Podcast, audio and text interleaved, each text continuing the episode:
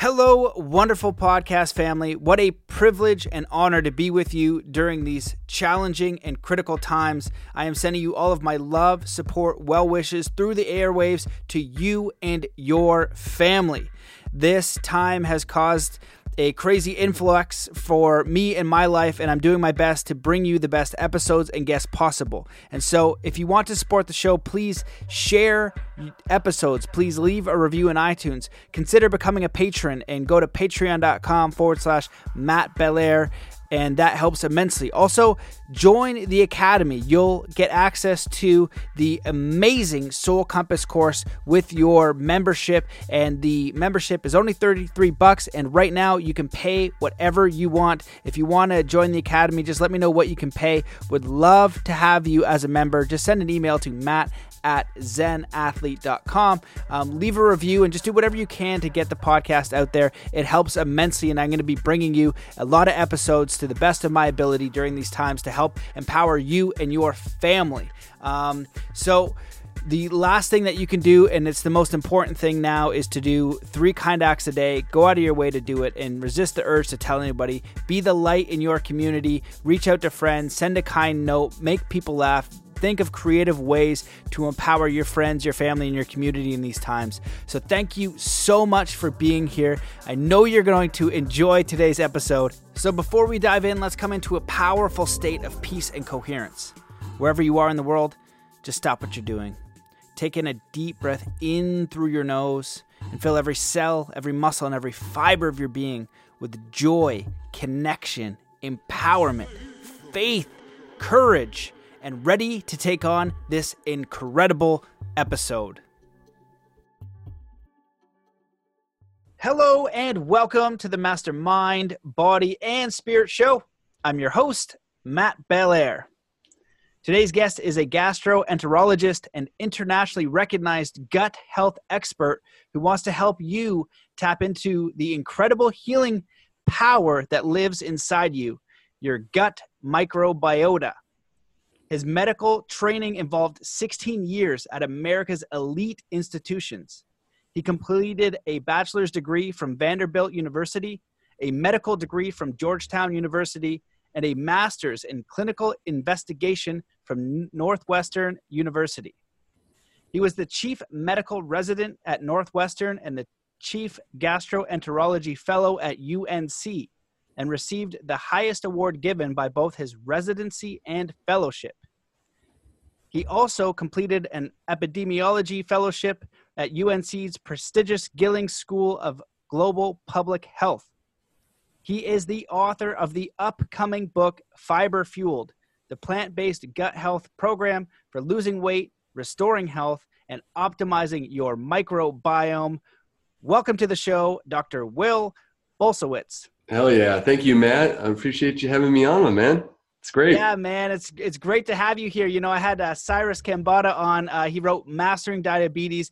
I loved him. We stayed in touch. He he knew so much, man. His his depth and knowledge was incredible, and he highly recommended you. And I said, anybody yeah. you recommend, definitely get him on the show. And oh, that's um, great. No, I, I looked Cyrus. up.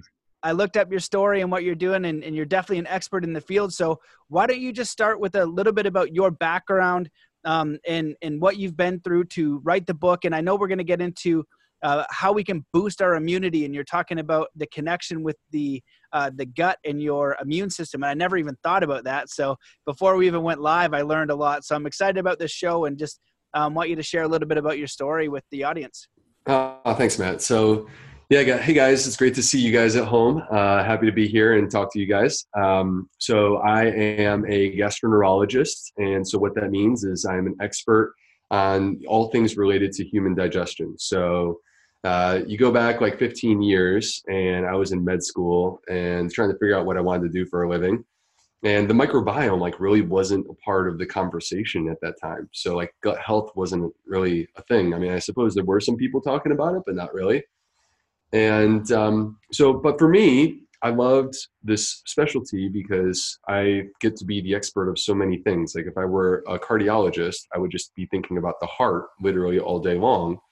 And for me, instead, as a gastroenterologist, I get to think about the esophagus, stomach, small intestine, the large intestine or colon, the liver, the pancreas, the spleen. Like I am the expert for all, all those organs. They're all unique. They're all interesting, and I get to take care of patients who have issues with those with those particular parts of their body. So, um, but I'm kind of unique. I'm kind of weird. I don't know. I uh, I am a science nerd, as you can tell by my bio. And let me just kind of fill in the gaps a little bit, if that's okay. Uh, go back 10 years, and I was in my 30s, early 30s, and I um, was working super hard as an internal medicine resident. I was in Chicago and doing like 16 hours a day, six days a week, um, just busting it, exhausted, uh, overworked, not sleeping, not exercising, and honestly opting for convenience foods everywhere. So whatever was easiest, and a lot of fast food. Um, I lived in Chicago, so it was readily available. It's like everywhere. Good, good hot dogs, good, you know, like uh, Italian beef sandwiches, deep dish pizzas. Deep dish pizzas. Oh, I had too many of them, man. I had too many of them. So they are good. And um, and my my health got away from me. And you know, I always thought of myself as being young and invincible, and so this was new and weird. Um, I gained about 50 pounds, so like 20 kilos, and I um, was anxious. I was tired, like constantly fatigued. I mean, honestly, like there's nothing wrong with like I, I don't have a problem with Red Bull, but I could have been sponsored by Red Bull because I was like drinking two or like smashing two or three of them a day, you know, um, plus Starbucks and um, high blood pressure and you know just not like I mean sure, accomplishing professional goals, not feeling great about myself when I was doing it, and looking for solutions. And I've always been kind of a hard worker. And so I thought I could work my way out of it. And I was like a pretty decent athlete in high school. So I thought, oh, just like double down on exercise. So I was single and like Matt, I'm sure you can appreciate it's just like, you know, you, you would give your right kidney to look good so because you're single and you're dating right so i would go to the gym and just like crush 30 to 45 minutes on weights and then jump only, on the treadmill only barbell curls just biceps just yeah. biceps nothing else right um i never did abs but anyway uh, like s- smash out like 30 to 45 minute workouts jump on the treadmill 5 to 10k or jump in the pool if it was summertime, swim 100, 100 laps, you know, and I was just working out and I was getting stronger and I was running faster, running longer, better endurance. I could perform better, but my weight wasn't going away. And I still had the gut. And, you know, I thought that I could, uh, like, I thought that would give me the freedom to eat whatever I wanted.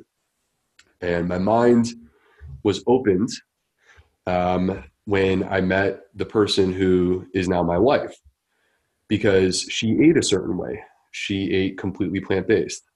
I had never been around someone like this before, like ever. I mean, I, like I didn't. I don't think I knew a single person who was vegan or vegetarian. And so I saw this, and we would go out, and I'd be like, hey, "I'm having the ribeye," like you know, and get like a couple sides or whatever. And she would ask the chef, like, "Can you make me a plant plate? Can you can you basically like take a bunch of sides with plants and like put it all on one big plate for me?" and she would eat without restriction and she was definitely like eating a ton of food and she could maintain her weight without the exercise and looked amazing and and you know here i am and i'm like God, like i'm busting these workouts and i can't even lose you know five pounds. So it opened my mind and it sent me down this rabbit hole which has turned into the book that is coming out on may 12th and the, the rabbit hole was basically that look let me say this like i am a science guy. I'm a medical doctor. I studied epidemiology. I published papers.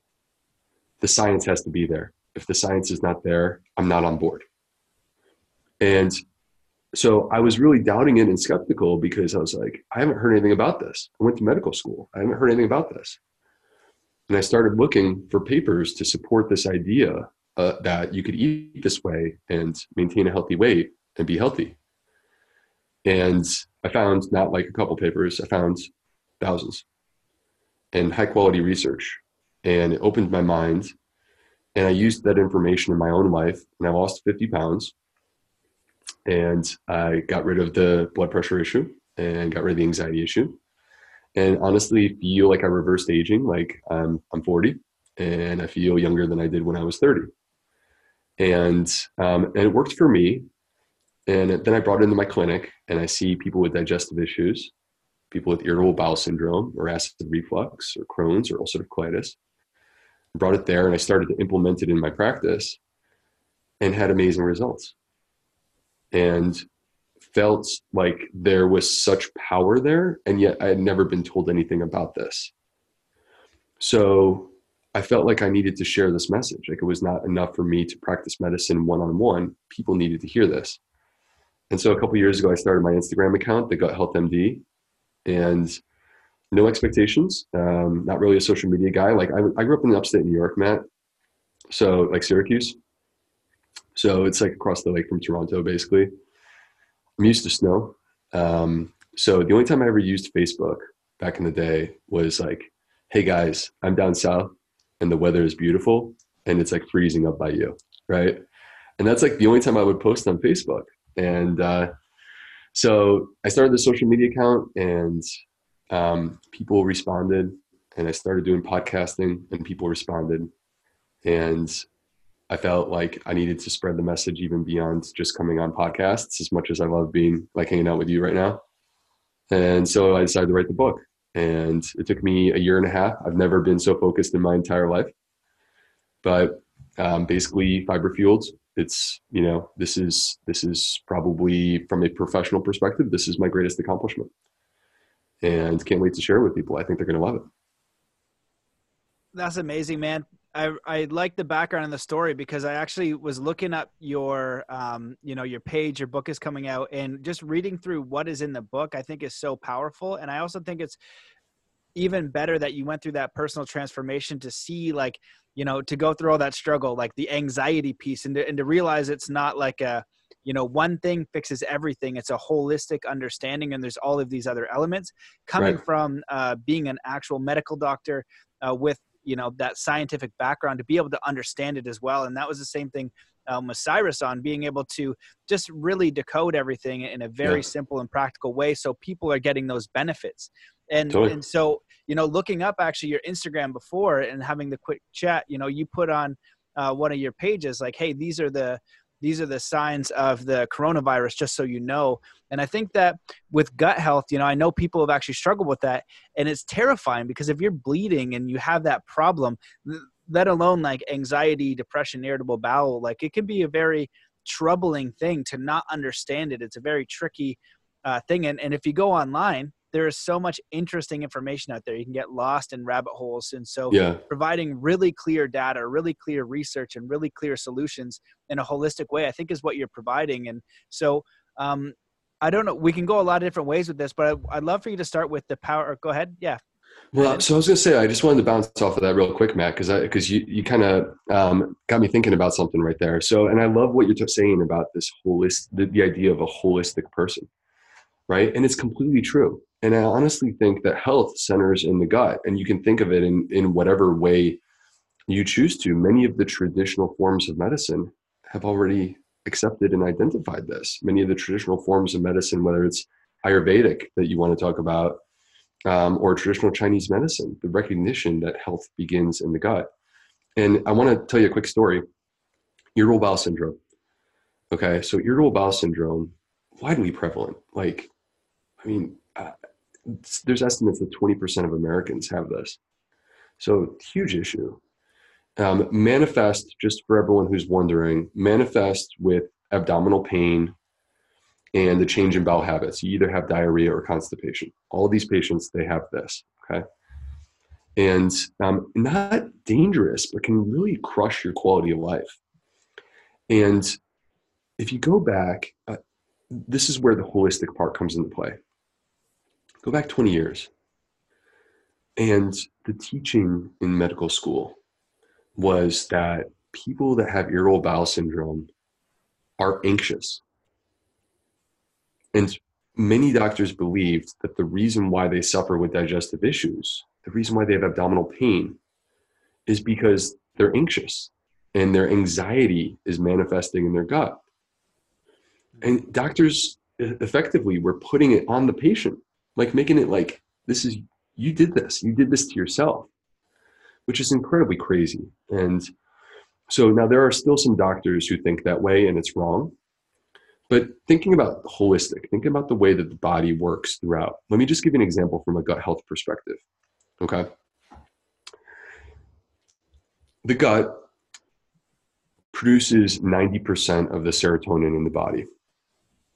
Serotonin is the happy hormone, right? This is the hormone that controls our mood.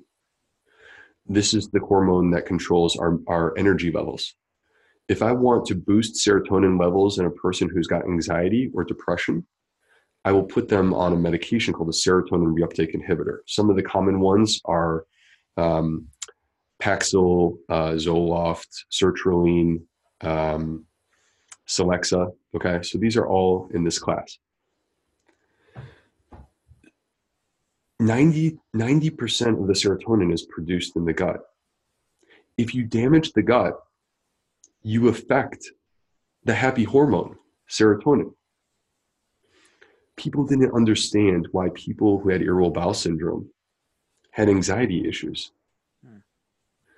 And now it's actually coming full circle. It's the, it's the big picture, which is that if you damage the gut, you will affect digestion.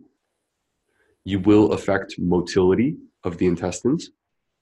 You will affect sensitivity of the intestines. All of that manifests with the pain and the change in bowel habits, diarrhea or constipation. You change motility, and they're either going to have diarrhea or constipation. But the other thing that you affect is you affect the serotonin. And so, what do we? What do you? What do you produce when you damage the gut? You, we just described the phenotype. We just described the person who has irritable bowel syndrome, abdominal pain, change in bowel habits, and anxiety. And it all comes back to one place. It was never that the mind was causing the gut issue. They are connected. But it's that the, the central area is so relevant to so many things, including the way that we think, our cognition, our mood, whether or not we manifest anxiety or depression just all comes full circle. That's that's so interesting. I'm glad you brought that up. I, I, didn't know that because yeah serotonin being produced in the gut you just you just blew my mind. I never even thought about that. I know in yoga they'll talk about the gut being the second brain. Um, yeah. and also before we jumped on here you were saying that the gut is responsible for how much of our immune system? So so 70 to 80 percent of the immune system lives in the gut so if you were going to say, okay, well, where's your immune system? Okay, let me frame it for you. Let me, let me paint a little picture for everyone at home. 70 to 80% of the immune system is in the gut. Okay. And there is this single layer of cells that is so small, one layer, that you can't see it. It's invisible to the human eye. It's a fraction of one of the hairs off of my head or one of the hairs off your beard, Matt. this single layer of cells. And on one side is 70 to 80% of the immune system. And on the other side is your gut microbiome. Your gut microbiome is this, for your listeners, this is this community of microbes, these invisible creatures that are alive. They're as alive as you and I. And they number in a way that is insane. It's mind blowing. There are 39 trillion microbes throughout our entire body from the top of our head to the tip of our toes, but they're mostly focused in our gut. The vast majority, and when I say that, I specifically mean the large intestine or the colon.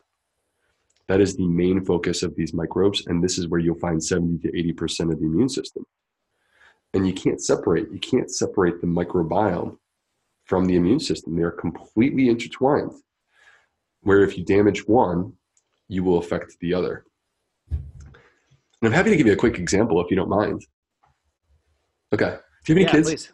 Do you have any kids, Matt? I now have a daughter who's seven months. And you're putting your your I was gonna ask you before we jumped on there, how old's yours? I got two. So I got uh my daughter is almost six. Oh nice. And, and my son is three. He's a little wild man. Seven months is pretty fun. It gets even better for you. You're gonna have you're gonna enjoy it. Yeah, she's working in the legs as we speak, so we got we got to keep an eye on her.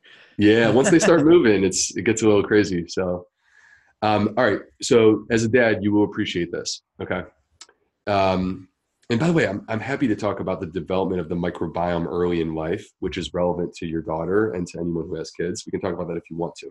Sure.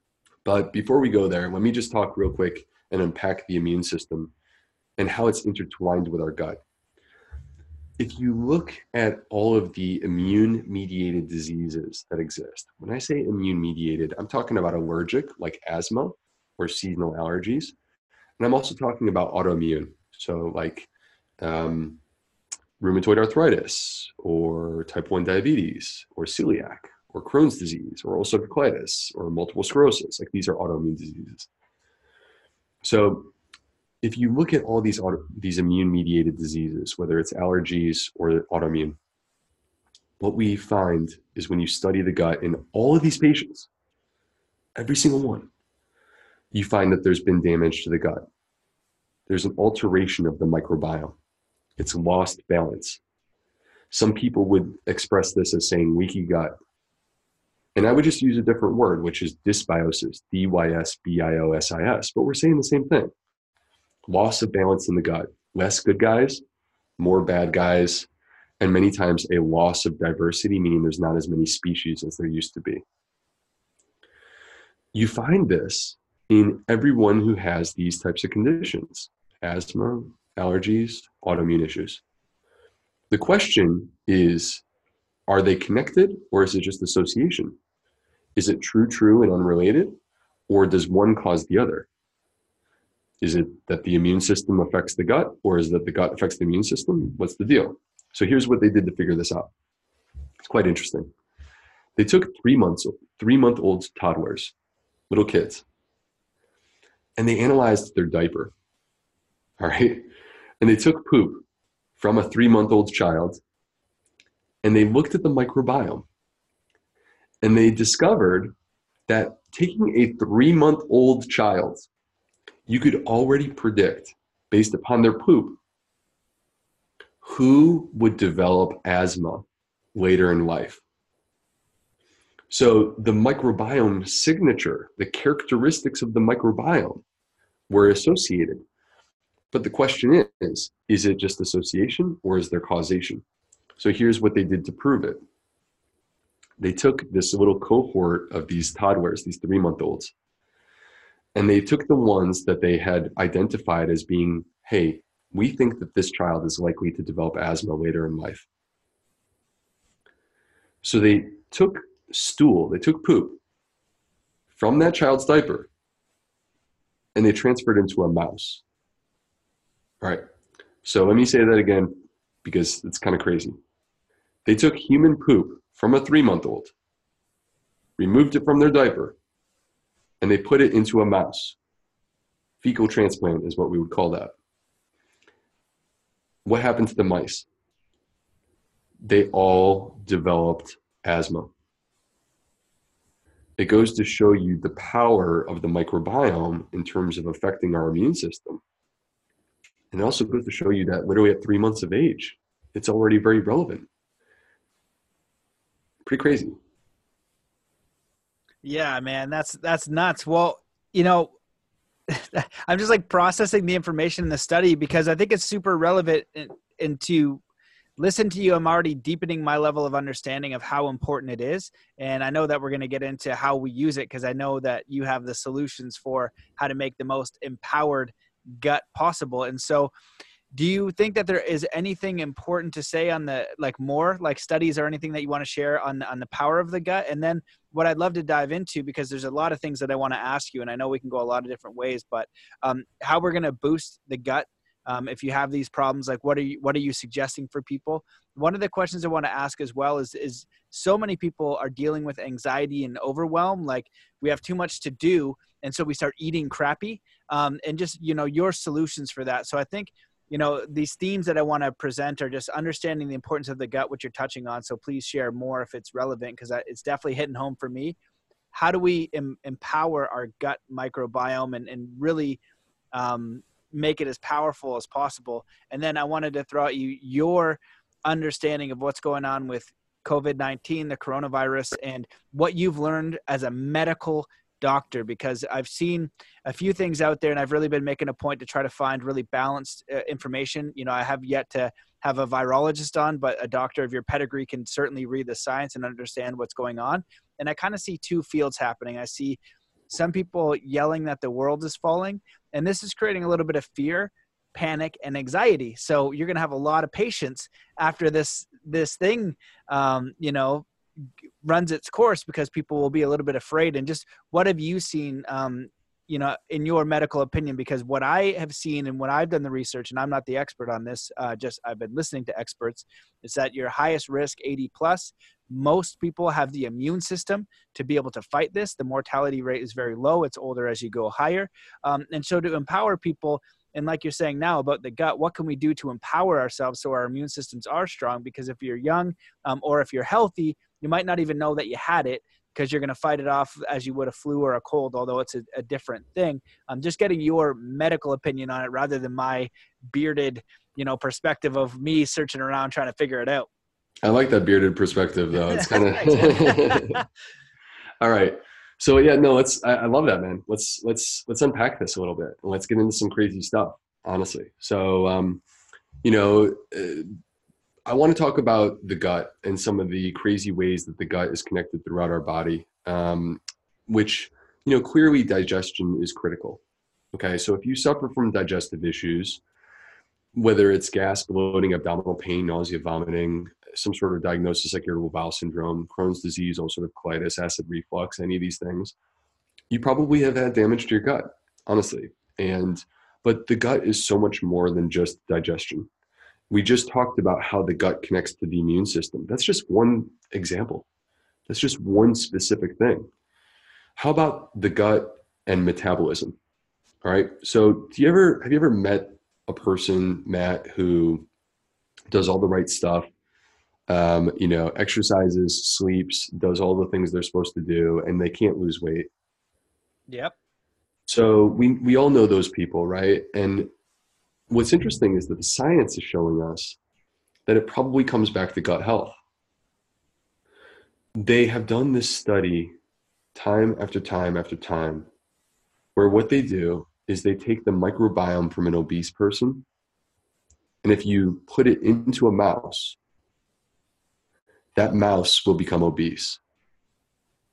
And they took it a step further. They they took human identical twins. All right, so same genetic code. One was obese, one was skinny. And they took stool, poop from each of them. A lot of my stories involve poop. I can't help it. All right, obese, skinny, they took poop from each of them and they transplanted it into mice. One got the obese poop, the other one got the skinny poop. They fed them the exact same calories. The mice ate the same amount of food. It was not calories in, calories out. They fed them the same number of calories. Hmm. The obese, the, the, the mouse that got the obese poop became obese. The mouse that had the skinny poop stayed skinny or became skinny. That's wild. And it's like I think of weight control like this. Um, it's like swimming with a current, right? So when your microbiome is working for you, it's like having the current at your back and it's pushing you and you're swimming so fast. And that's kind of where I feel like I'm at in my life right now. But if you went back 10 years ago, I was the guy who was swimming against the current, which is that you're hacking away, you're tired, you're working as hard as you can, and you just can't seem to make any progress. So, and I think that's kind of what's happening with the gut. It's not just weight. The gut affects diabetes. Like Robby and Cyrus from Mastering Diabetes have had huge, like two hour conversations just talking about the connections between the gut and diabetes. I'll spare you the full two hours. um, we talked about the immune system how about the brain? We talked, we, we touched on this briefly. 90% of serotonin produced in the gut, um, 50% of dopamine. We um, have connections between the brain and the gut that make it impossible to separate the two. When you damage the gut, you may affect the brain. People that develop Alzheimer's and Parkinson's anxiety, depression, all of these patients, when they study their gut, once again, we find that there's been alteration or damage to the gut. There are studies where you give people probiotics and you reverse anxiety. A probiotic pill, which has live bacteria, that's it. And you improve anxiety by doing that. And then the last thing I want to talk about real quick. Matt, are you in Ontario? Yeah. Yeah. Okay, cool. Toronto. Perfect. Across the lake from where I grew up, man. So um, we used to go to uh, Oswego, which is like literally right across the lake, and there's a port there. We go boating. So, all right, there is a doctor at McMaster. Her name is Elena Verdu, and she has clarified for us where celiac comes from. So now I don't know how interested you are in celiac, but this is a huge issue these days. It has increased celiac disease 500%. 500% in the last 30 years. Celiac disease is a condition where people cannot consume gluten. Gluten is a protein that you find in wheat, barley, and rye. Mainly wheat. Mainly wheat is the issue.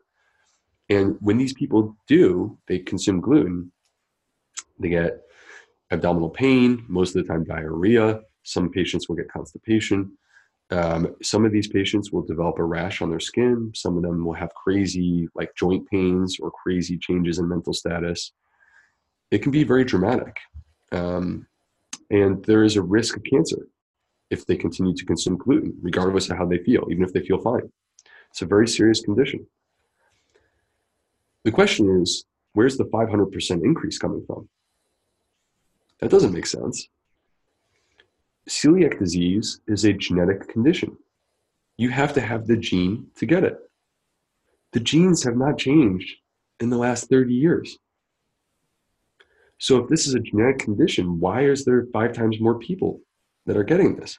And I'm telling you, this is legit. That This the growth. I mean, it might be more than 500% now. I've had days where I diagnosed three cases at once in one day. Um, so Dr. Verdu at McMaster opened up and explained why this is the case. There are three criteria that must be met to develop celiac disease. Number one, you need to have the gene. If you don't have the gene, you can't have the disease.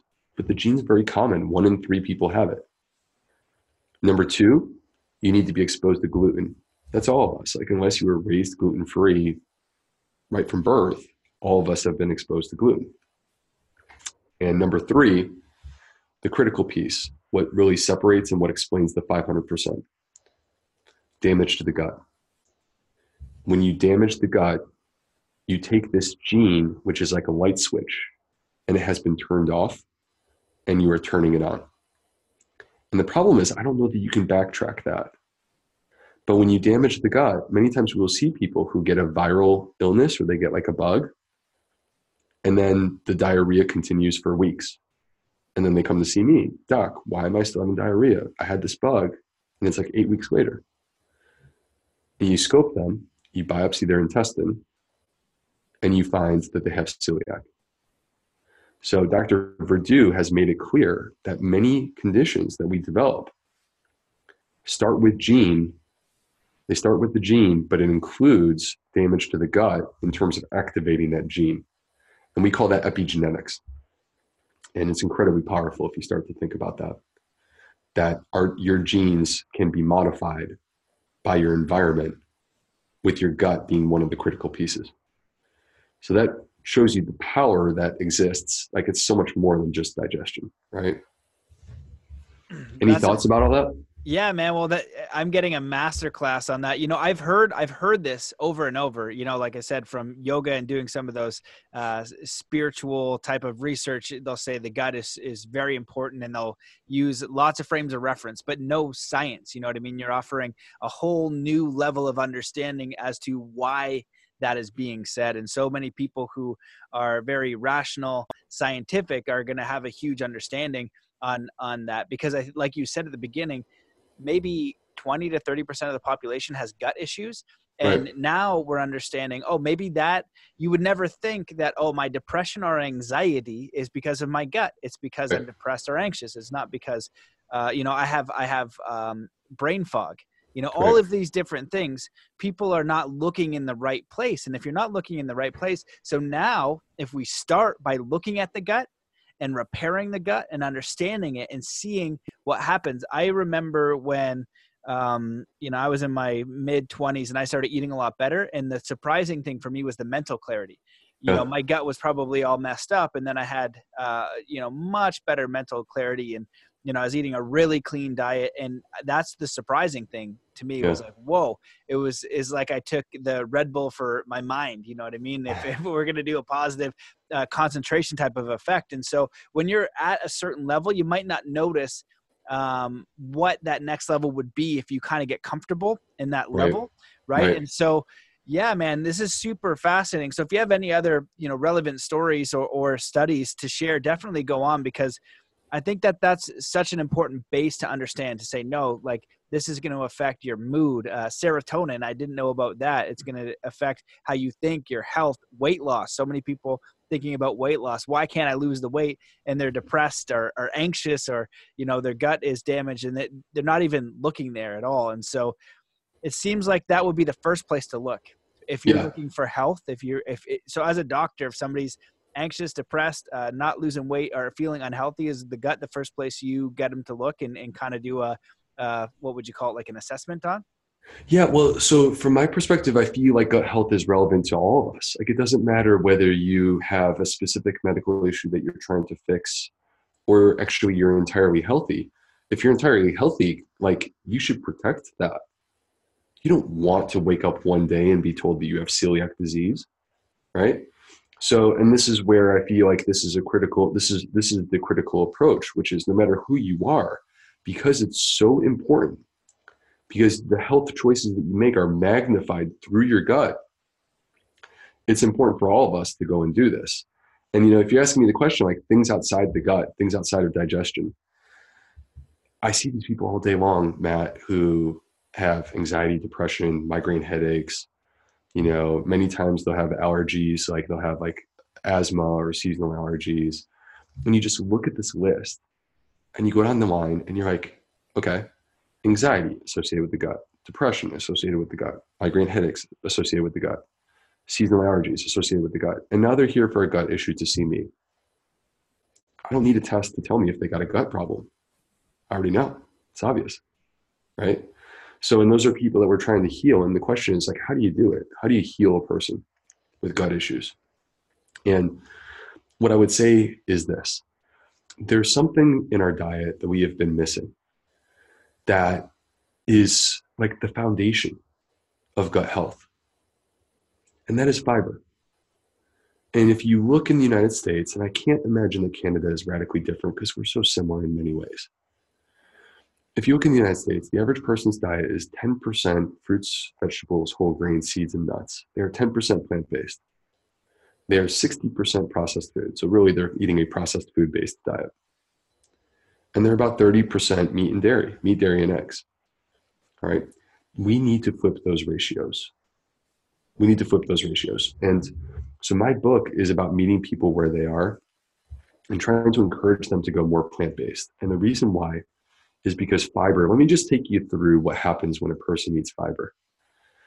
We've been told that fiber goes in the mouth, wiggles its way through the intestines, and then launches out the other end like a torpedo. that's my current understanding There is some truth to that. There is some truth to that. The, there's there's two main types of fiber that exist. Two main types. Insoluble fiber is what you're talking about, Matt, which is launching out the bottom like a torpedo. That's the roughage. All right, insoluble fiber is the roughage. But I want to talk to you guys about soluble fiber. Soluble fiber is fiber that if you put into a beverage, it dissolves and you stir it, it dissolves. You can't even tell it's in there. There's no grit. It disappears. Soluble fiber, what happens with it is it goes in the mouth, goes through the small intestine, untouched, untouched, and gets to the colon, the large intestine. And when it gets there, it meets the microbiome and the microbiome breaks into a feeding frenzy because fiber is their food. We have our food. This is their food. They are alive just like us. They need energy just like us. And this is what they eat. And they consume the fiber. Believe it or not, the fiber doesn't just pass through, it actually gets metabolized, it gets chewed up by these microbes. They eat it, they multiply, they grow, they get stronger, which means you have more of these anti inflammatory microbes. And then what they do is they reward you. They pay you the favor back for feeding them. And what they do is they release something called short chain fatty acids. Short chain fatty acids are like the part of nutrition that no one is talking about. That blows my mind because when I look at the research, there's like a bazillion studies telling us how beneficial they are. But there's really only one way to get them. You got to eat fiber. And the average American right now is getting about 15 grams of fiber. The recommended amount for women is 25. For men, it's 38. 97% of us are not even hitting this minimal amount on a consistent basis. And if you look at our ancestors, we think that they consumed over 100 grams of fiber per day. If you look at, at native cultures, like for example, if you look at the Hadza that live in Tanzania, they consume 100 grams of fiber per day. So the key is we need to get more fiber, but it's not meant to be like grams. Like I don't even count grams for me. It's not meant to be a supplement. It's meant to come from real food, fruits, vegetables, whole grains, seeds, nuts, legumes. Every single plant has this fiber that I'm talking about. Every single plant has prebiotic fiber. You don't need to specify which ones. And they did this study. It's called the American Gut Project, but it's actually an international study. And people from around the world. And they asked the question because they were trying to correlate diet and lifestyle to the health of the gut. So they're trying to figure out what is the main thing that predicts having a healthy gut.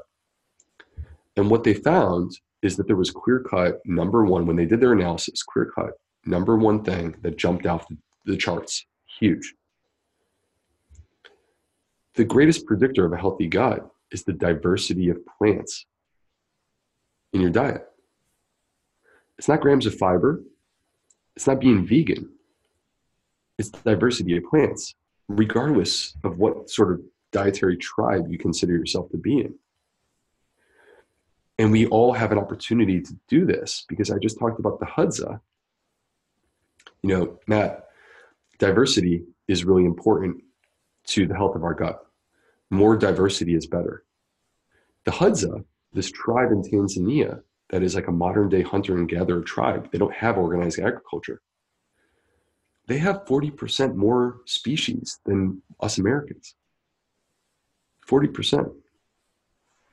And the question is why? And when they study the way they eat, it's not just 100 grams of fiber. They actually eat 600 varieties of plants.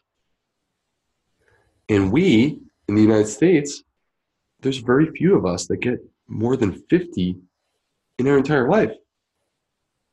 Many people, and I used to be this guy, are taking iceberg lettuce and a tomato, and they're cutting that tomato four ways, and then they're slapping blue cheese dressing, bacon, and cheese on it, and they're calling that a salad. That is not fiber fueled, right? That is not feeding your microbiome. So, anyway, the, the key is the, the key is fiber, but the, really, truly, the key is this one rule. It's so simple. We don't need to count calories. We don't need to weigh our food. We don't need macros. It's really this one thing diversity of plants. That's the critical piece when it comes to gut health. If there's one message that people should remember from this podcast, diversity of plants is the key to gut health. And the reason why is because we want a diverse microbiome, and every single plant will support unique microbes inside of us. So when you have a diversity of plants, you are supporting a diverse family of microbes. And it becomes all connected. And that's the same way that we can address our immune system. Man, I had no idea any of this stuff. I'm, I'm just again, I'm just sitting here like receiving the master class, and it's awesome because now immediately I'm going to change the way that I eat again, which is amazing because actually recently, um, you know, over Christmas, usually you don't eat great. And so I started to eat a little bit healthier. And that was the first thing that I started to do more fruits, more vegetables. Because for whatever reason, when we get busy, we seem to just take those comfort foods or those easy foods, right? And then so I had to reset what I was doing. But the more I understand about food and the more that I have like a foundation base of knowledge. So when you shared about feeding my gut and getting rewarded, it put it in a new way to frame my mind to give me more um, motivation to go make that choice. And I think that that's what science and understanding does. I did a couple Dr. Joe Dispenza workshops, and he's you know trying to bring together how mindset and meditation can help you heal of these amazing you know, or like so-called terminal diseases, which some of them are, but showing a lot of like uh, amazing progress through just meditation. Now, yeah. I don't. I think you should add everything. I think if you just meditate and you don't eat well, right? I think you should start with eating well, and I think you should do all of it personally. But it's amazing what can happen.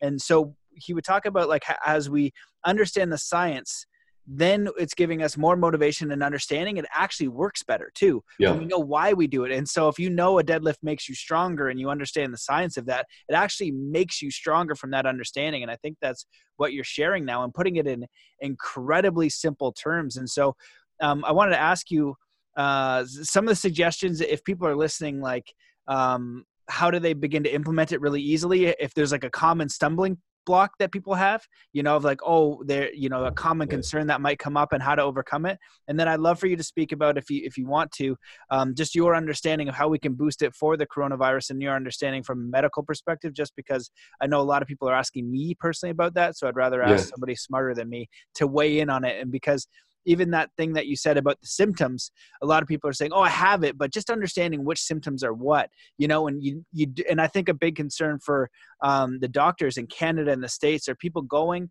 to the hospital when they don't need to it's like mm-hmm. if you have this you're not going to drop dead if these are the case right if, if this is happening like you have no um, oxygen to your lungs, you can't breathe, definitely go. But if right. these things, you know, we need to open up and keep our hospitals open for these yeah. types of people. And so bringing that clarity, because I know people are really feeling anxious and stressed.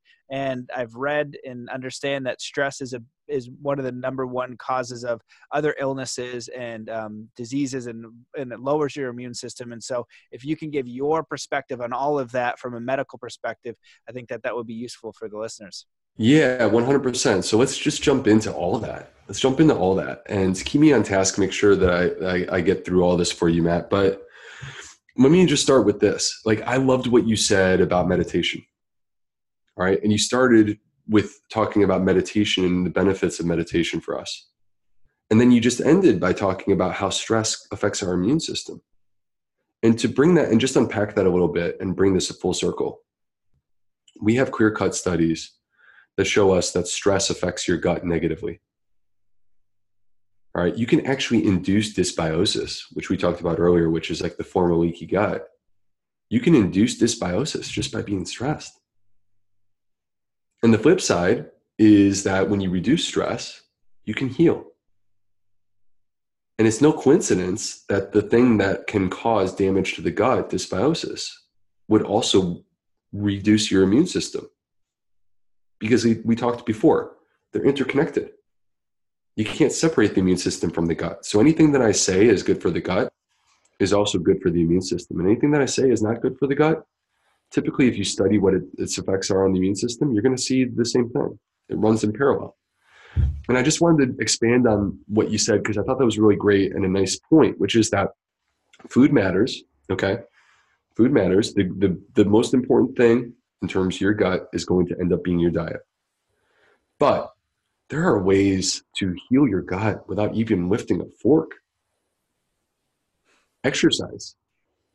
I mean, and uh, you know, I'll just kind of give you the list here rather than breaking these each down individually, but exercise and sleep and hydration, drinking water, meditation, time spent outside time spent, you know, outdoors in nature, reconnecting.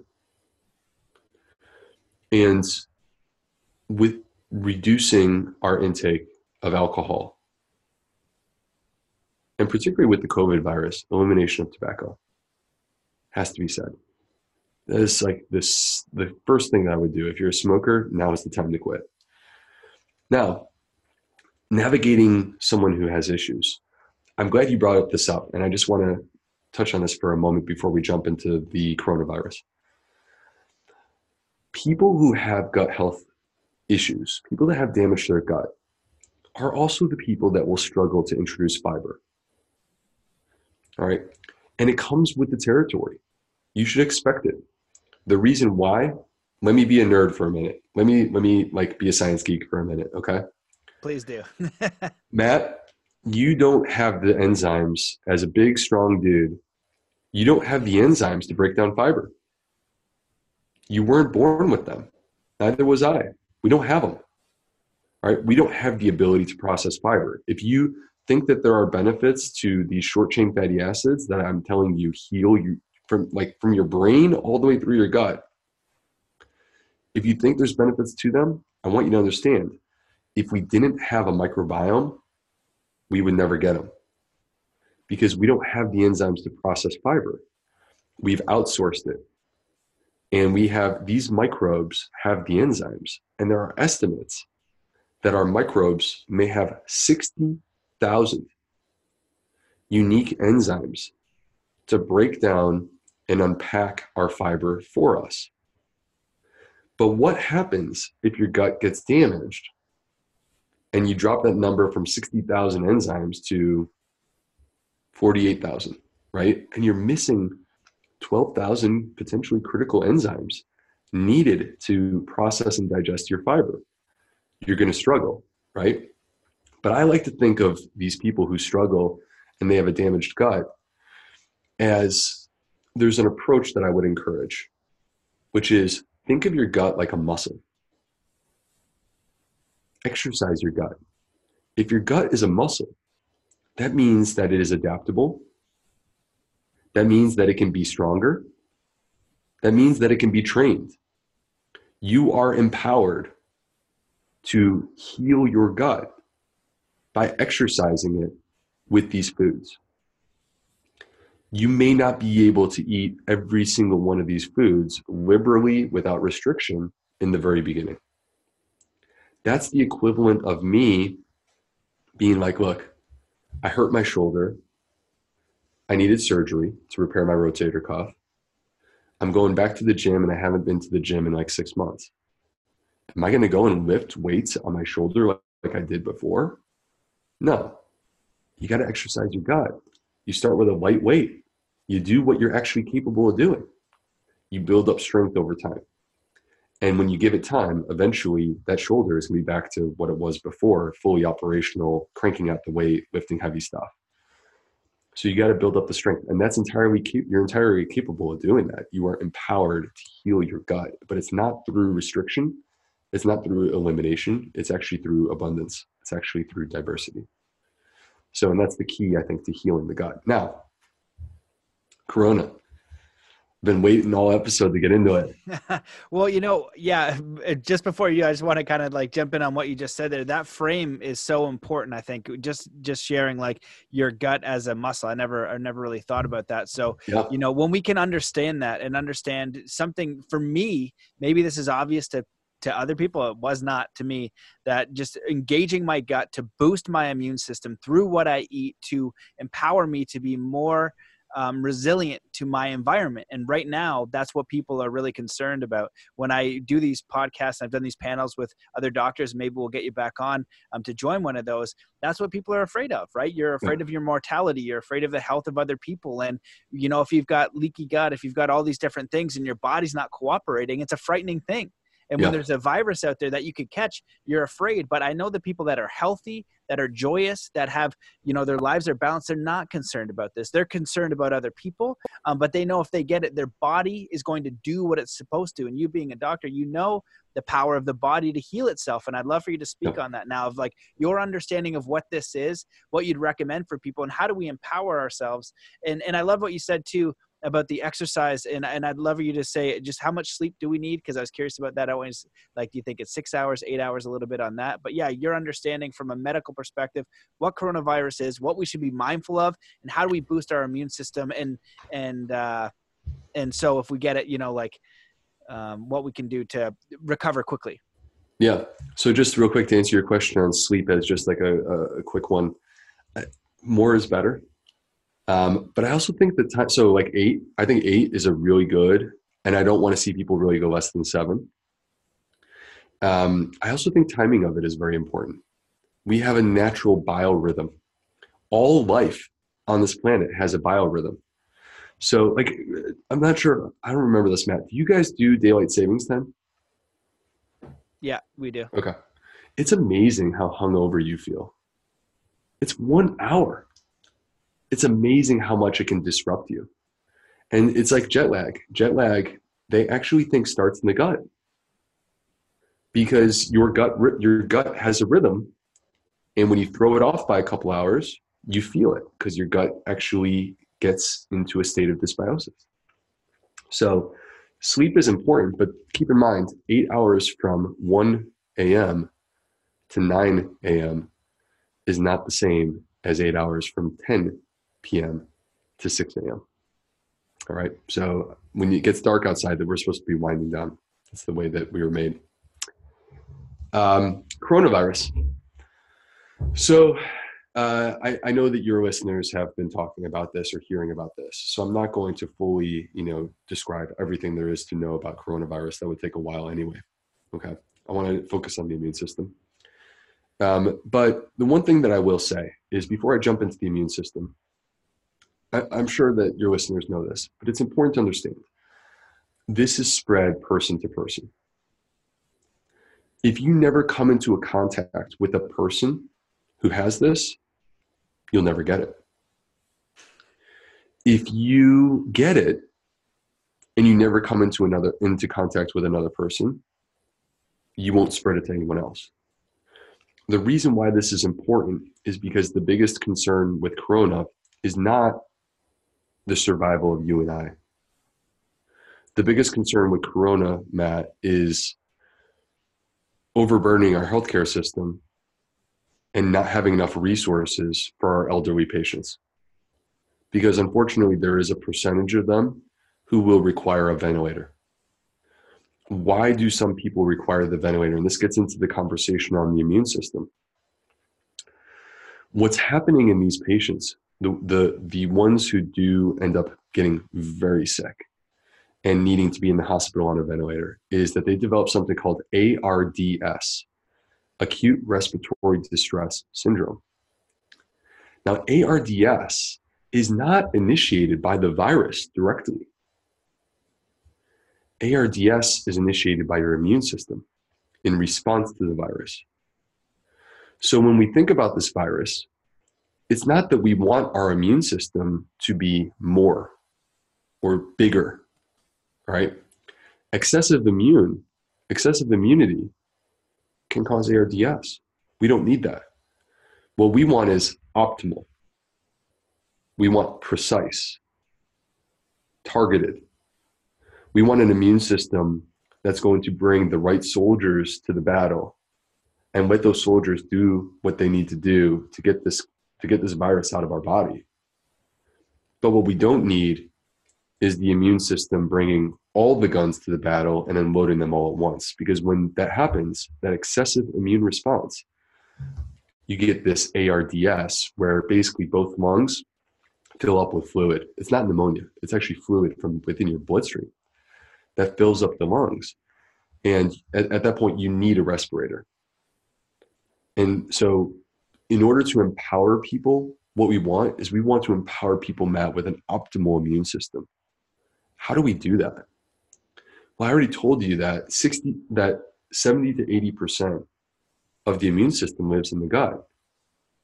It would suggest that to optimize our immune system, we need to optimize our gut. They're deeply intertwined. We talked about the baby's diapers.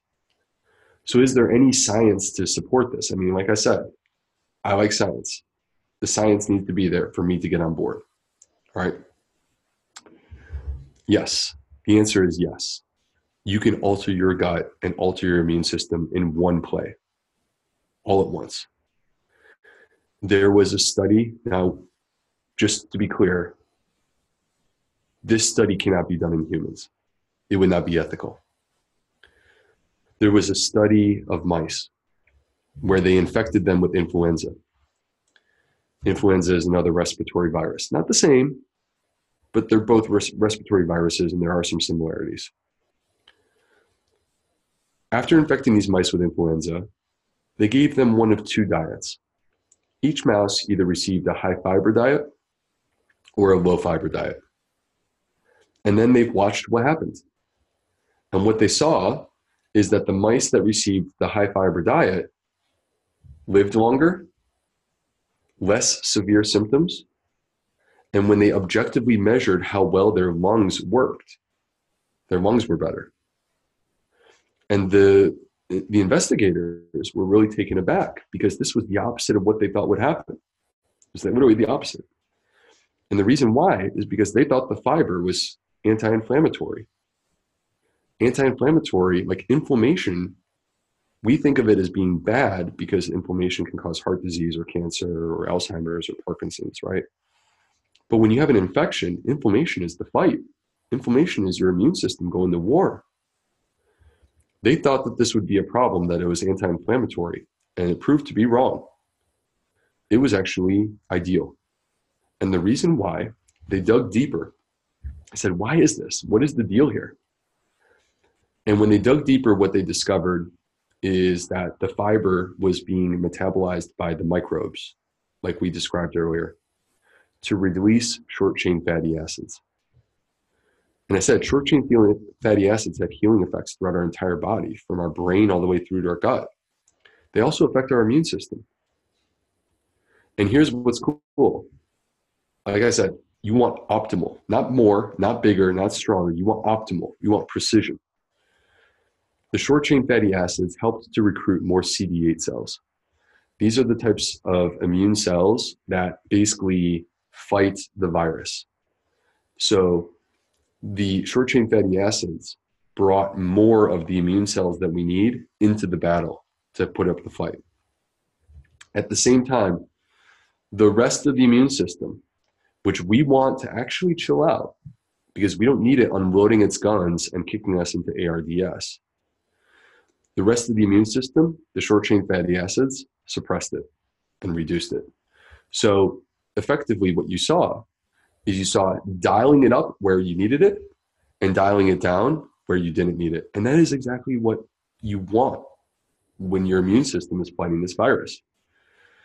There was a second study, and I'll just summarize it by saying this it was a different virus, also a respiratory virus called RSV. They used conceptually the same formula, high fiber versus low fiber, and they saw the same result which is that once again, because of short chain fatty acids, less virus and less symptoms as a result of the virus. So the point from my perspective is this. This is where I think it's really the important message, Matt, just to pull it all together for everyone listening. We want to optimize our immune system. Our immune system is intertwined with our gut. We can optimize our immune system through our gut if you eat the food that's healthy for your gut, you will be optimizing your immune system. Taking a supplement will not get a C minus immune system to an A minus. Not by itself. You can't overcome a horrible diet that's predominantly processed foods and junk, junky meat and cheese and expect that you're going to make your immune system an A minus supplements may have their role, but there's a lot of hype. What really it needs to be is the basics, the fundamentals. Eat high quality, clean food, fruits, vegetables, whole grain, seeds, and nuts. Do it in diversity. That's the number one predictor of a healthy gut. So, from my perspective, I think that's going to be the number one predictor of a healthy immune system, too.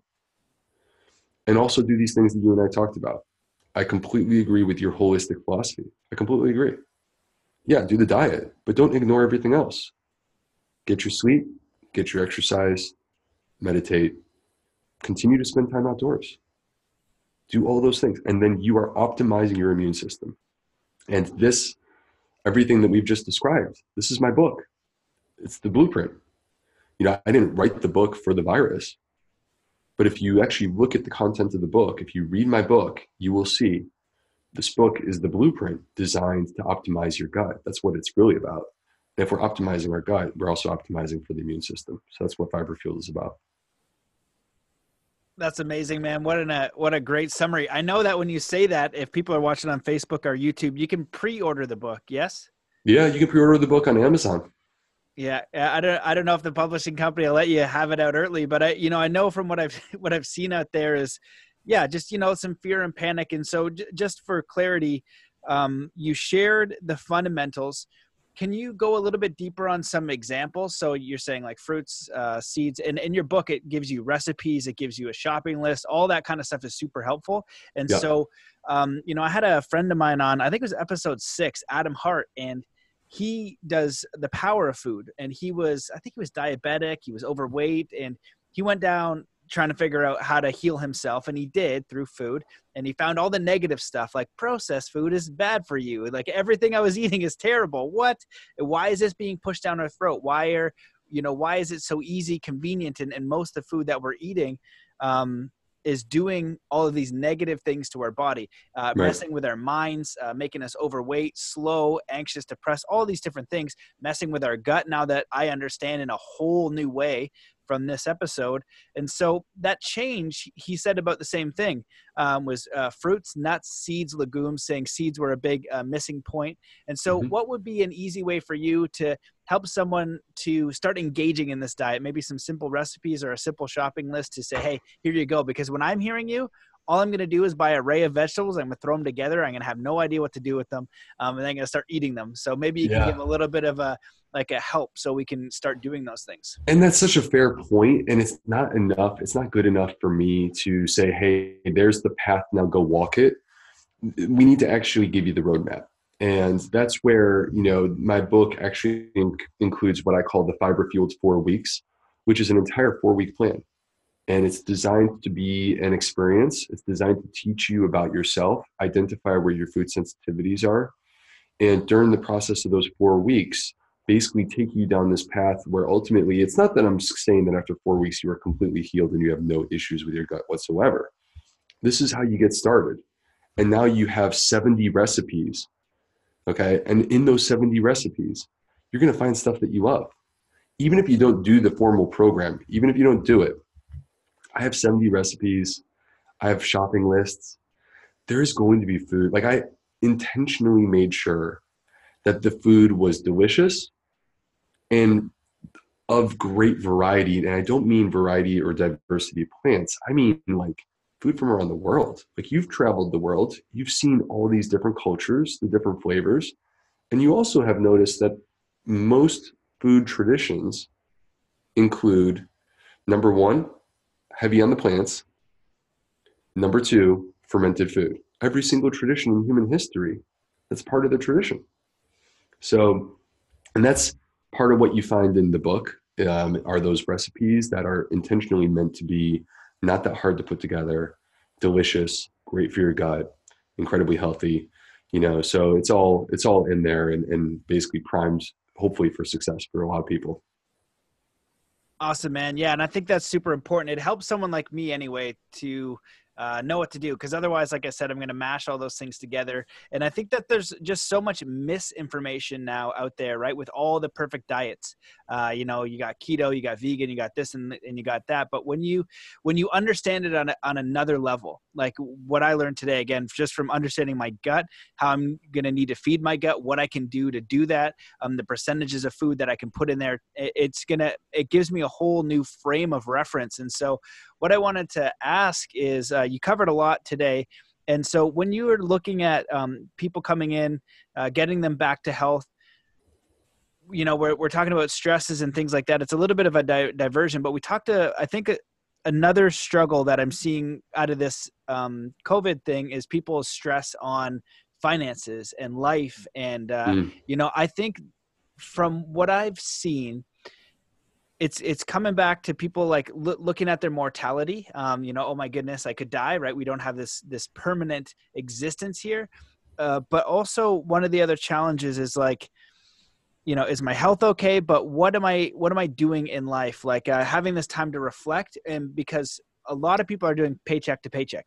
And so yeah. we have our livelihood on the line and so there's these mental stressors right yeah. you know i yeah. can't go back to work so i'm not doing i'm not running the same pattern i'm at home maybe i've got problems with the kids um, i got i got all these other things and so stress is going to go up and so from your perspective of just navigating this because i know that you've probably got your own stresses going on in, in your world yeah. Um, how would you invite somebody who's going to be quarantined wherever they are in the world um, going through this um, just from your perspective of how they might be able to handle that mentally spiritually emotionally um, through the diet which what I've noticed also is that there's lots of fruits and vegetables still at the store.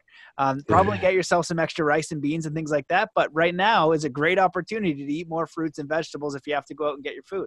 And so I'm just curious if you could give a little bit of that perspective because I know that a lot of people are, are really stressed with what's happening, and and I think that we're all in this together. You know, we're yeah. all going to get through it together, and um, there's all these other factors at play too.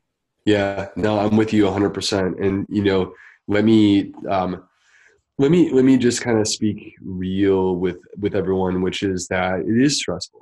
Like it's stressful for me too you know and i and i um, have a background in epidemiology and i really understand everything that's kind of happening with all this. But I, I think that the important thing to focus on is that like you said matt we are going to get through this. This is a storm that will eventually pass. We're all like literally globally going through this together and I really hope, number one, that one of the good things that comes from all this is that we stop looking at each other as like tribes. You know, um, uh, it's time that we start looking at each other as human beings and like appreciating and, and having love for each other just based upon the fact that we're human and we may be different from each other and that's okay. We should celebrate those differences. Different differences are fun. They make the world interesting but how do we how do we navigate this beyond just like recognizing that we're all in this together? I think that it's important to number one take care of your health. We talked we, we we laid out you know all the stuff whether it's diet or these lifestyle elements. But i also think that it's having a healthy frame of mind. And so to me um, to the best of my ability i want to try to find the positives of a quarantine and there are positives. And if you if you stop fixating because it's so easy for me to fixating on the negatives and how my life has been disrupted. And you focus on some of the really nice things that this disruption has brought to you there is value that exists. You just have to acknowledge that it exists instead of letting the bad stuff overwhelm you. So let me give you an example. I've been at home a lot more with this book, you know, with everything that I'm doing, I work full time as a GI doctor. Write a book on the side, trying to get that out there, trying to spread this message. Like it has been nonstop for me. And I have two kids that I love. I love them more than anything. I love them way more than this book. And um, I've had a little more time at home this past week. It's stressful on one side because my work got shut down. But the flip side is my son and I are hanging out, and he says to me yesterday, Daddy, you're my best friend. And it's like, Matt, you can appreciate this already as a dad. Moments like that, I'm I'm still gonna be thinking about that. Right? And that connection that exists between me and my son because of the extra time that I have to spend with him when he's at this like special age. He's three, right? He's not going to be three for long. And so finding the positives that exist, taking time for yourself, finding a way to make some lemonade out of the lemons here. It's unlikely that you're going to make money off of this thing, right? It's highly unlikely that anyone's going to be made. I mean, the people who are, uh, I don't know what to think of that. But money isn't everything you know and there's so much i mean really truly life is about experiences life is about human connection people who have a lot of money oftentimes are not very happy.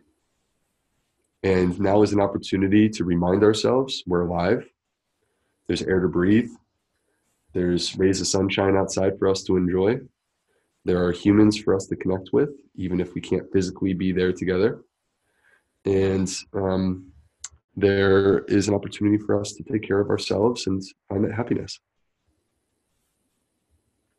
What do you think? Amazing. Matt, what do you think, man? Very beautifully put. Yeah, you know, from from my perspective, uh, I think this is a huge wake up call for humanity. I think that what this this really is is an opportunity for us to reflect. I think if we look at our world values culturally and uh, through the different societies in the world, it's it's very um, you know money focused into the acquisition at the expense of other things. Right. There's nothing wrong with wealth. You know, if you're gr- providing a great service that many people want and you're receiving income or, or a, a, payment for that, that's amazing. Good for you. But when we're cutting corners and we have sweatshops, we know about this. Um, mm. I don't know if it's, I have to look it up. Please check this if you're listening, but it's two or three billion people of the seven billion live under $2 a day. Uh, you know, when I was getting a, in a kind of an argument with a friend of mine, I was saying, "Do you know 25,000 people a day die of starvation?" Uh, COVID hasn't even got to 9,000, 10,000. It'll probably go up, but 25,000 a day has been happening for years, right? 9.1 million is the statistic. Did you care about that? Should we care about that? And that's for me. I remember being a teenager being pissed off about this, right? Yeah. And I was like, how, how it didn't, it still blows my mind. How do we have so many multimillionaires, but nobody can give them rights? What what systems are engaged that people are distracted. And you go to uh, you know and, and not even paying attention or care but they might say yeah i care but what can i do?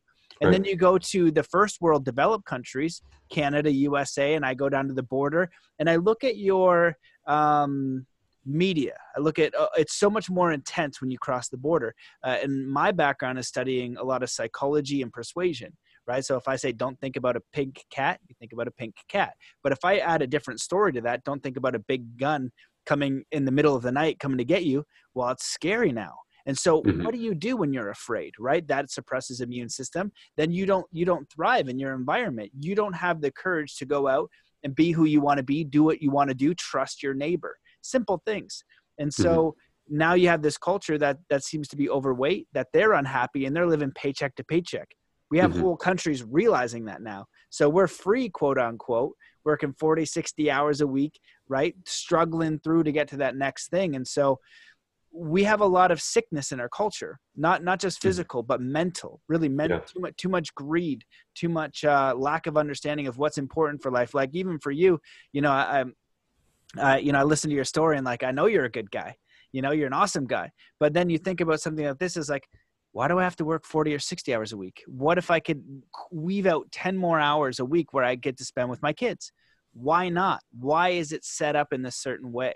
You know, yeah. and it's, so it's an opportunity for all of us to reflect on that. Our healthcare systems, just the systems we have in the world, and and what I hope is it it makes us understand a global community, right? right. To really reflect on who we are, what yeah. have we been doing? Have we been uh, living in? I love the Buddhism frame of right livelihood right is what you're doing eh, you know helpful or, or is it destroying the planet but i understand why people do those jobs that destroy the planet and do all these things because they need to make a living and they need to eat and it's kind of what they're able to do at that time and so right. when we can look at this as a global community and start working together you know we, we bring yeah. together our scientists from different countries our doctors from different countries we promote information like yours like this just a simple understanding um, but that's not the mainstream right? We need these good, positive things that have scientific background, mindfulness, peer review, without agenda behind them. But but right. are, the agendas are different, and the people with all those big uh, corporations have such an influence to be able to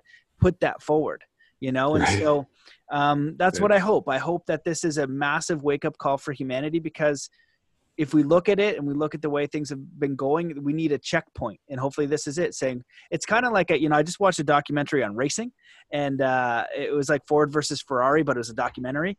And yeah. so many people died. Racing was a, was a crap show and people were dying because as a species, we just get it and we go and we test and we die and die and die. And then it's like, okay, that was too much. We need to come back now. You know what i mean? We we acquired we got we got the maximum. Now we're getting checked by something whether it's the planet whether what it is and say okay let's reassess all this. Let's use our technology. Let's use our culture. But we need to come back to the values here and build from there. Let's build a stronger base. So that's kind of what i see for now. And i, I see this oppor- as an opportunity for a global awakening because you know you being a doctor you would know this if you don't have your health in check it's hard for you to do any of those other things. Hard for you to think clearer hard for you to uh, have joy hard for you to have optimism hard hard for you to have a clear mind. And so if you're mm. waking up stressed and you have terrible health how can you think of anything outside of yourself? Right. But if we're going to evolve here we need to be thinking about our impact on our communities on our families and on the world at large. I love I love what you just said because I feel like one of the issues is we wake up in the morning we and we we jump on the we jump on the, the hamster wheel. You know and we're all in this rat race and you're running on that hamster wheel and you're running on the hamster wheel just to pay your paycheck like to pay your mortgage or to pay this or to pay that right?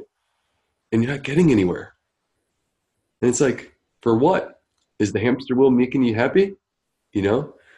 Mean, I think you, you bring up a lot of good points, Matt, which is that it, we need to revisit priorities revisit priorities and priorities need to be less about monetary or um, uh, physical things and should be more about social things and human connection and supporting each other and loving each other and you know and it's like life just passes you by while you're on this hamster wheel running mm-hmm. you know next and then one day you wake up and your kids are grown this is what i'm always worried about honestly is is waking up one day your kids are grown and it's time for you to retire.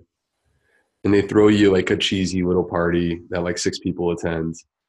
And you walk away and you realize fuck i messed up. Mm. missed it. You know missed all the important stuff and focused too much on the work that at the end of the day no one cares. You know? Mm-hmm. so yeah, no, and it's it's exciting. Uh, I'm excited for you with with with um, you having a little one and the changes that are occurring with that. I mean, it's like the first time that you like when your child is born, there's no love that exists on the planet that's as powerful as what you feel in that moment. It's amazing. Mm-hmm. So, well, thank you, Matt, for having me on, man. I've really enjoyed hanging out and doing this conversation.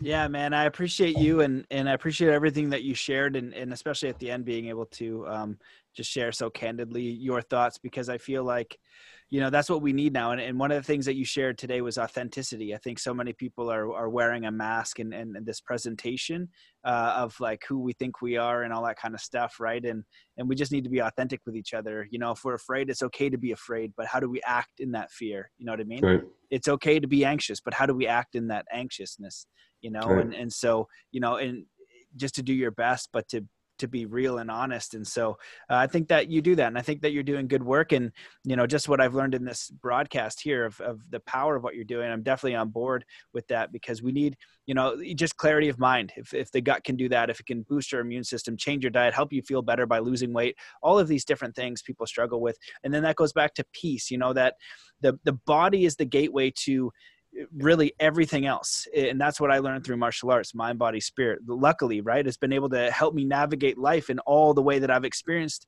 which I've, i feel has been very fortunate you know all the experiences i wouldn't trade for anything um, and and it was because i had this understanding of my body and, and to take care of it and so i feel like that was the base. If i didn't have that base i wouldn't have the courage or the mindset or the clarity to do any of the things that like i felt inspired to do by my own standard and that's what i hope for other people is like what's important to you? What is success to you? What makes you happy? How do you feel good?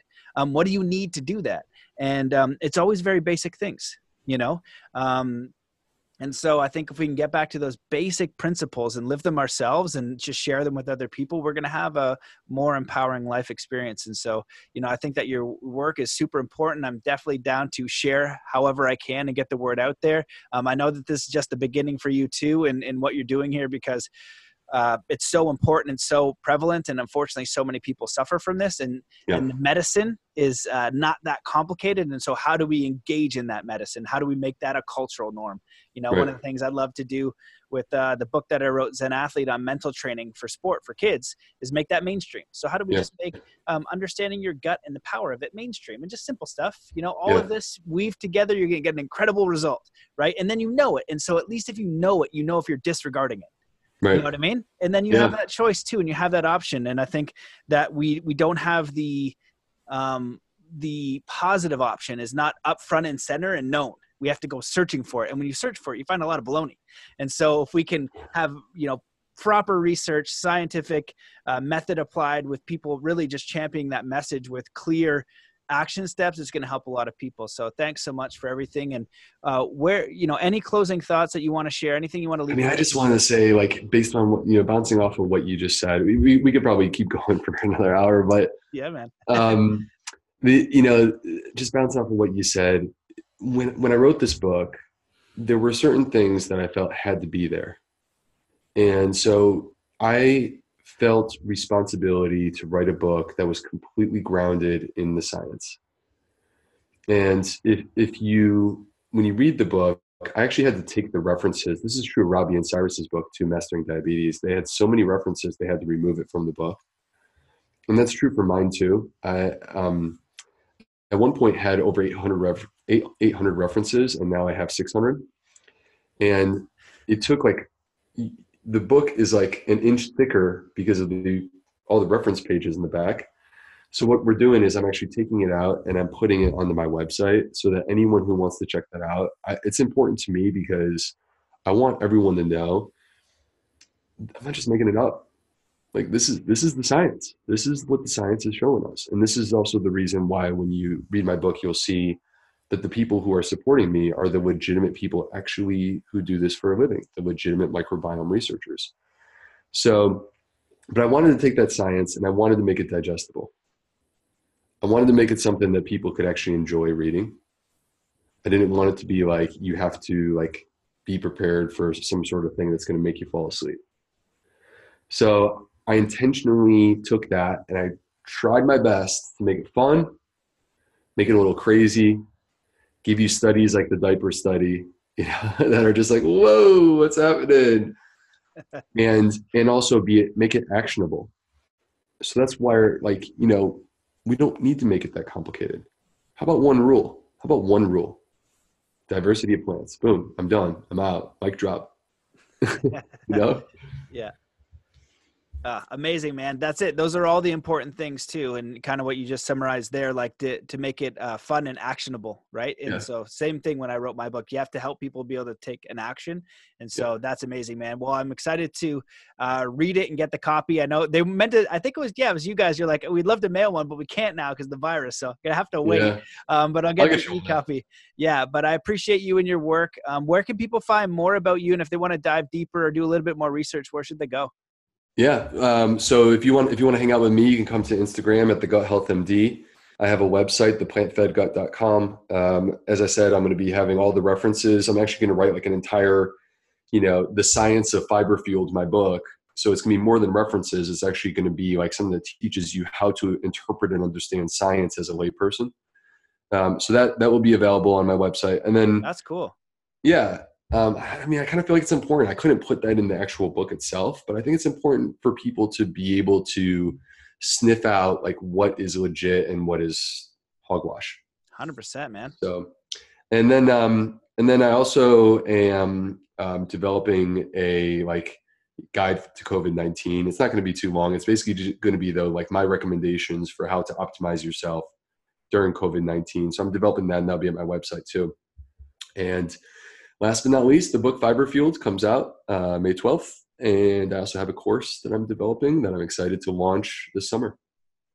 Right on, man. Well, all that sounds awesome. Thanks so much for your work and your commitment, bro. I, I look forward to staying in touch and uh, make sure when that COVID thing comes out, let me know and I'll share it with my audience so they're sure. they're armed with knowledge. Um, you're doing amazing work. I appreciate you. Thanks for coming on the show. And uh, yeah, man, we'll definitely stay connected. All right, man. Appreciate it, brother. Okay. See you guys. Thanks for watching. Peace. Bye, guys.